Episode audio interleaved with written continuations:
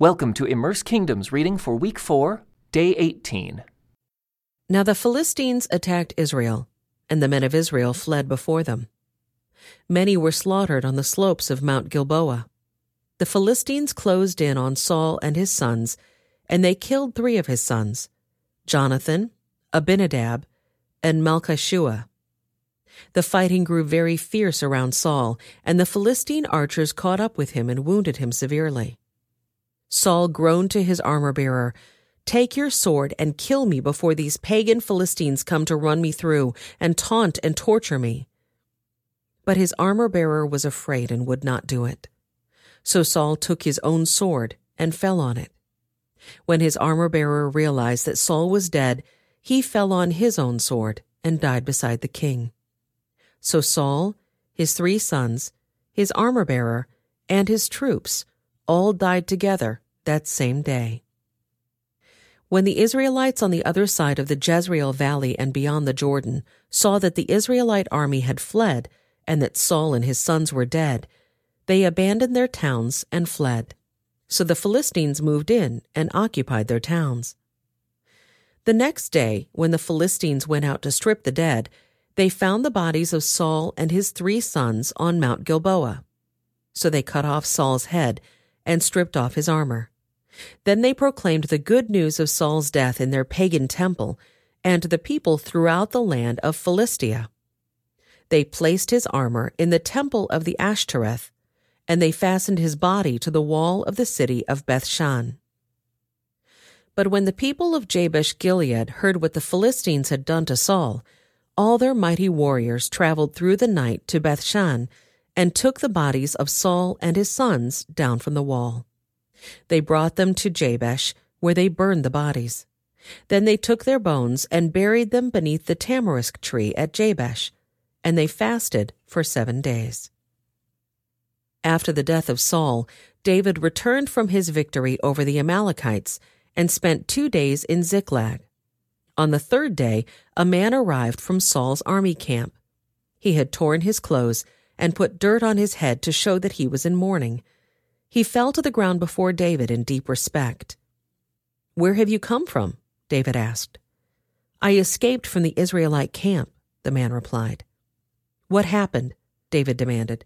Tell me how the battle went. The man replied, Our entire army fled from the battle. Many of the men are dead, and Saul and his son Jonathan are also dead.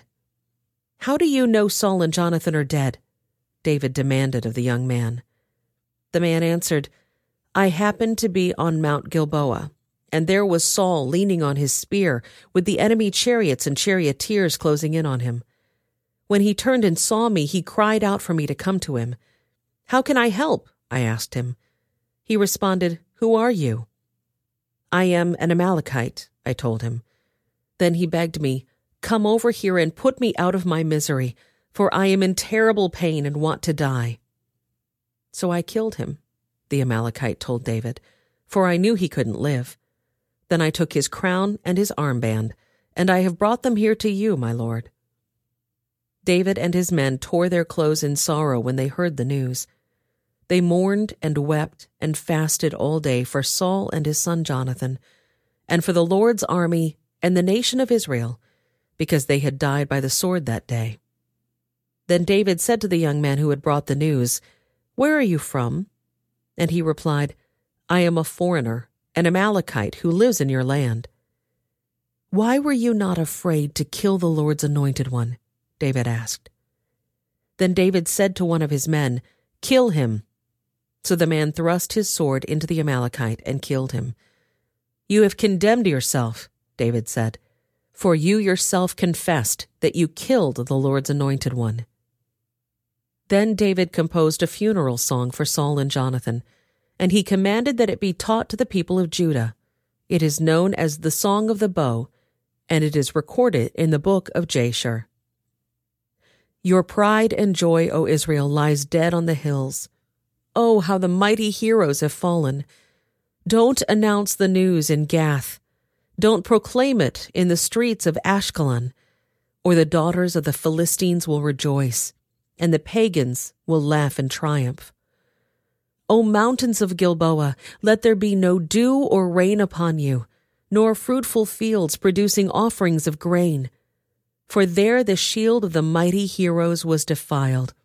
The shield of Saul will no longer be anointed with oil. The bow of Jonathan was powerful, and the sword of Saul did its mighty work.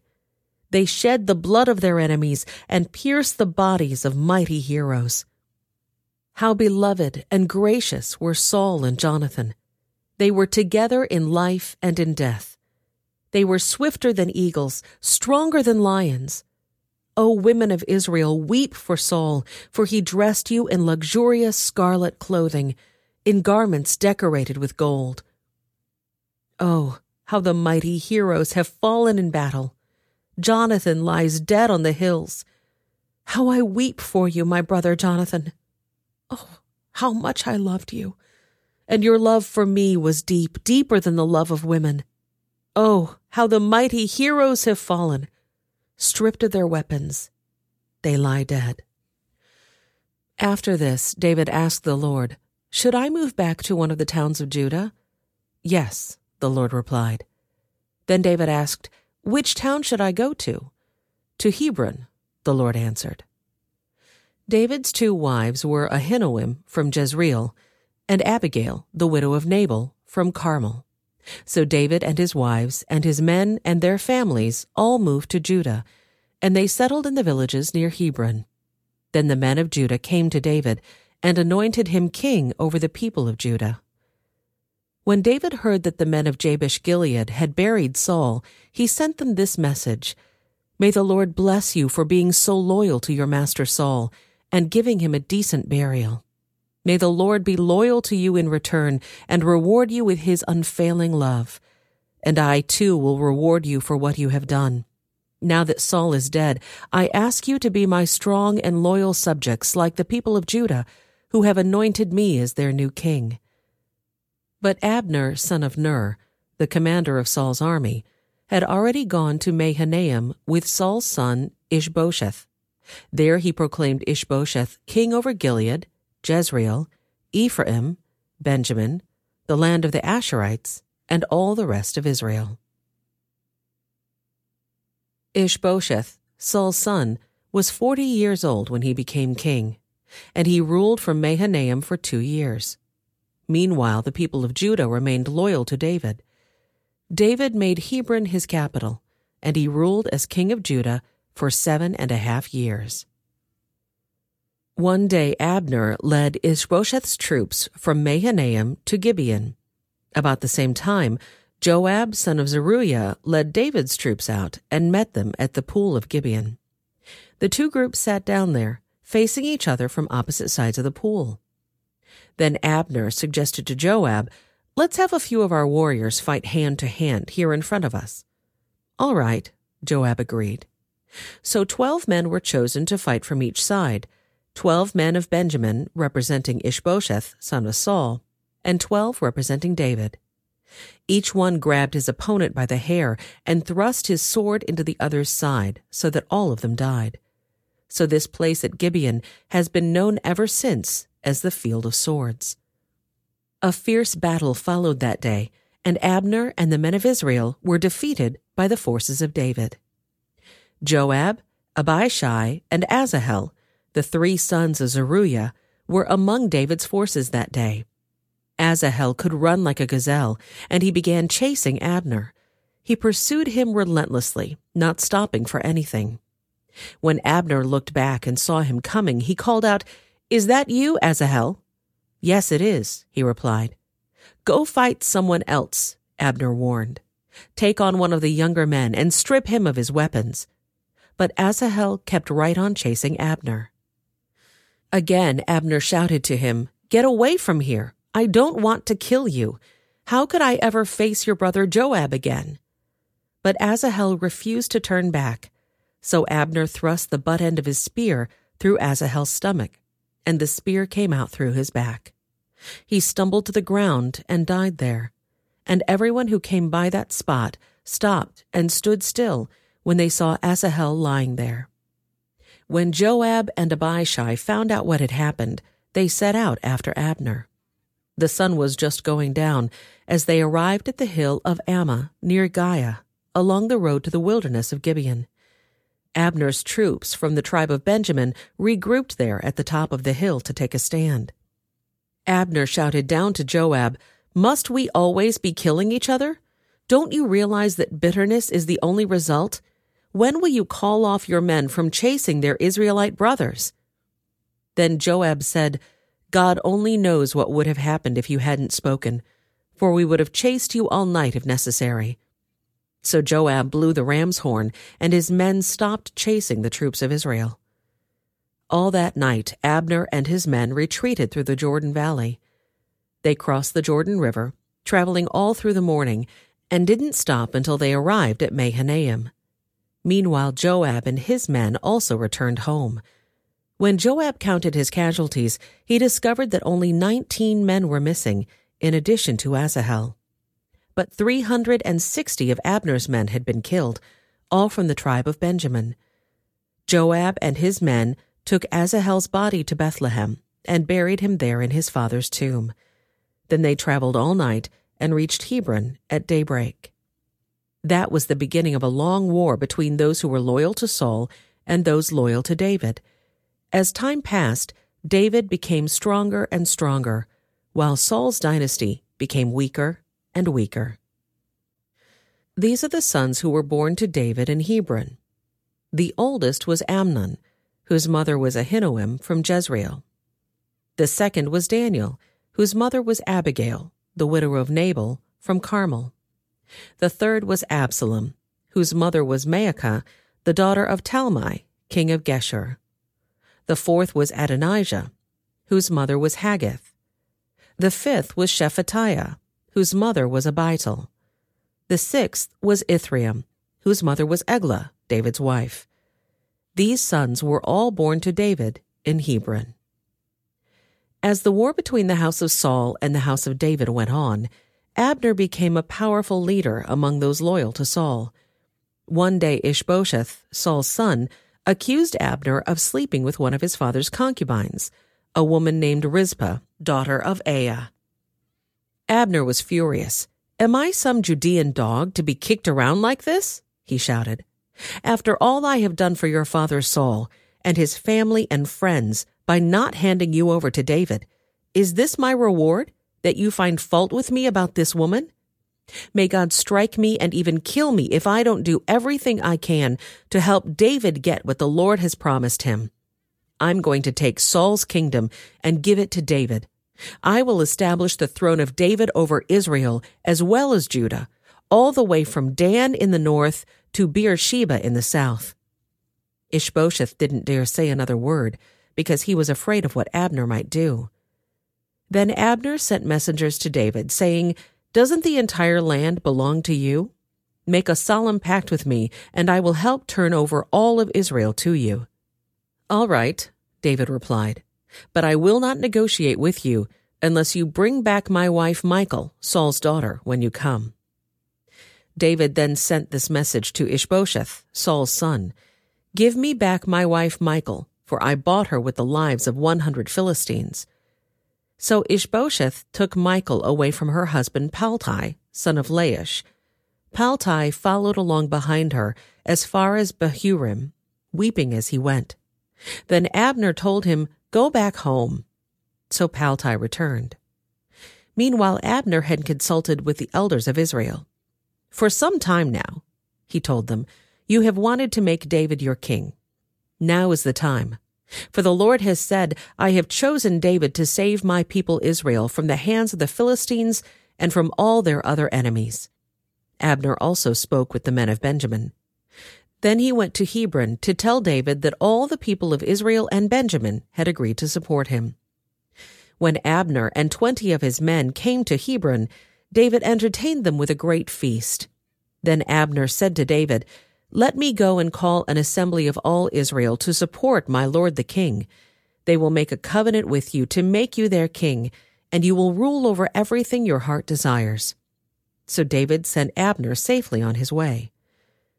But just after David had sent Abner away in safety, Joab and some of David's troops returned from a raid, bringing much plunder with them.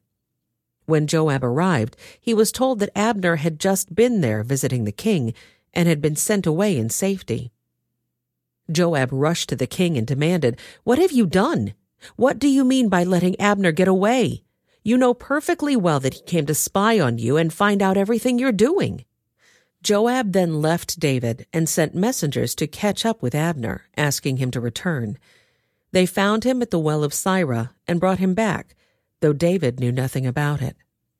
When Abner arrived back at Hebron, Joab took him aside at the gateway as if to speak with him privately. But then he stabbed Abner in the stomach and killed him in revenge for killing his brother Asahel. When David heard about it, he declared, I vow by the Lord that I and my kingdom are forever innocent of this crime against Abner, son of Ner. Joab and his family are the guilty ones.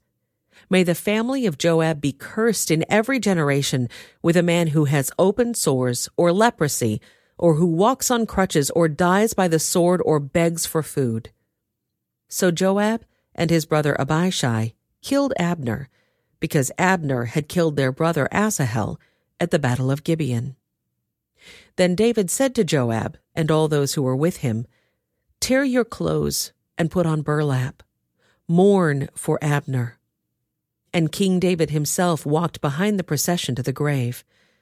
They buried Abner in Hebron, and the king and all the people wept at his graveside. Then the king sang this funeral song for Abner. Should Abner have died as fools die? Your hands were not bound, your feet were not chained. No, you were murdered, the victim of a wicked plot. All the people wept again for Abner. David had refused to eat anything on the day of the funeral, and now everyone begged him to eat. But David had made a vow, saying, May God strike me and even kill me if I eat anything before sundown. This pleased the people very much. In fact, everything the king did pleased them. So everyone in Judah and all Israel understood that David was not responsible for Abner's murder. Then King David said to his officials, don't you realize that a great commander has fallen today in Israel? And even though I am the anointed king, these two sons of Zeruiah, Joab and Abishai, are too strong for me to control. So may the Lord repay these evil men for their evil deeds. When Ishbosheth, Saul's son, heard about Abner's death at Hebron, he lost all courage, and all Israel became paralyzed with fear. Now there were two brothers, Baanah and Rechab, who were captains of Ishbosheth's raiding parties. They were sons of Rimmon, a member of the tribe of Benjamin, who lived in Beeroth. The town of Beeroth is now part of Benjamin's territory because the original people of Beeroth fled to Gittaim, where they still live as foreigners. Saul's son Jonathan had a son named Mephibosheth, who was crippled as a child. He was five years old when the report came from Jezreel that Saul and Jonathan had been killed in battle.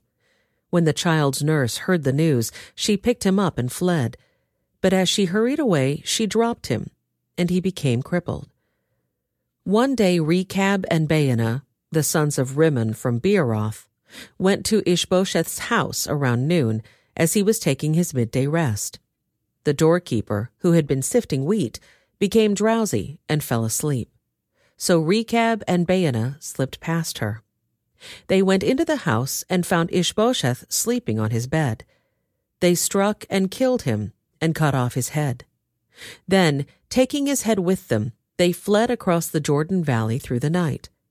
When they arrived at Hebron, they presented Ishbosheth's head to David. Look, they exclaimed to the king, here is the head of Ishbosheth, the son of your enemy Saul, who tried to kill you. Today the Lord has given my lord the king revenge on Saul and his entire family. But David said to Rechab and Baanah, The Lord, who saves me from all my enemies, is my witness. Someone once told me Saul is dead, thinking he was bringing me good news. But I seized him and killed him at Ziklag. That's the reward I gave him for his news. How much more should I reward evil men who have killed an innocent man in his own house and on his own bed? Shouldn't I hold you responsible for his blood and rid the earth of you? So David ordered his young men to kill them, and they did. They cut off their hands and feet and hung their bodies beside the pool in Hebron.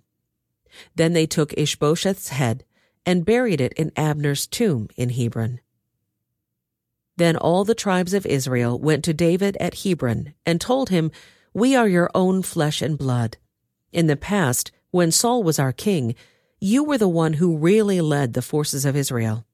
And the Lord told you, You will be the shepherd of my people Israel. You will be Israel's leader. So there at Hebron, King David made a covenant before the Lord with all the elders of Israel, and they anointed him king of Israel. This concludes today's Immerse Reading Experience. Thank you for joining us.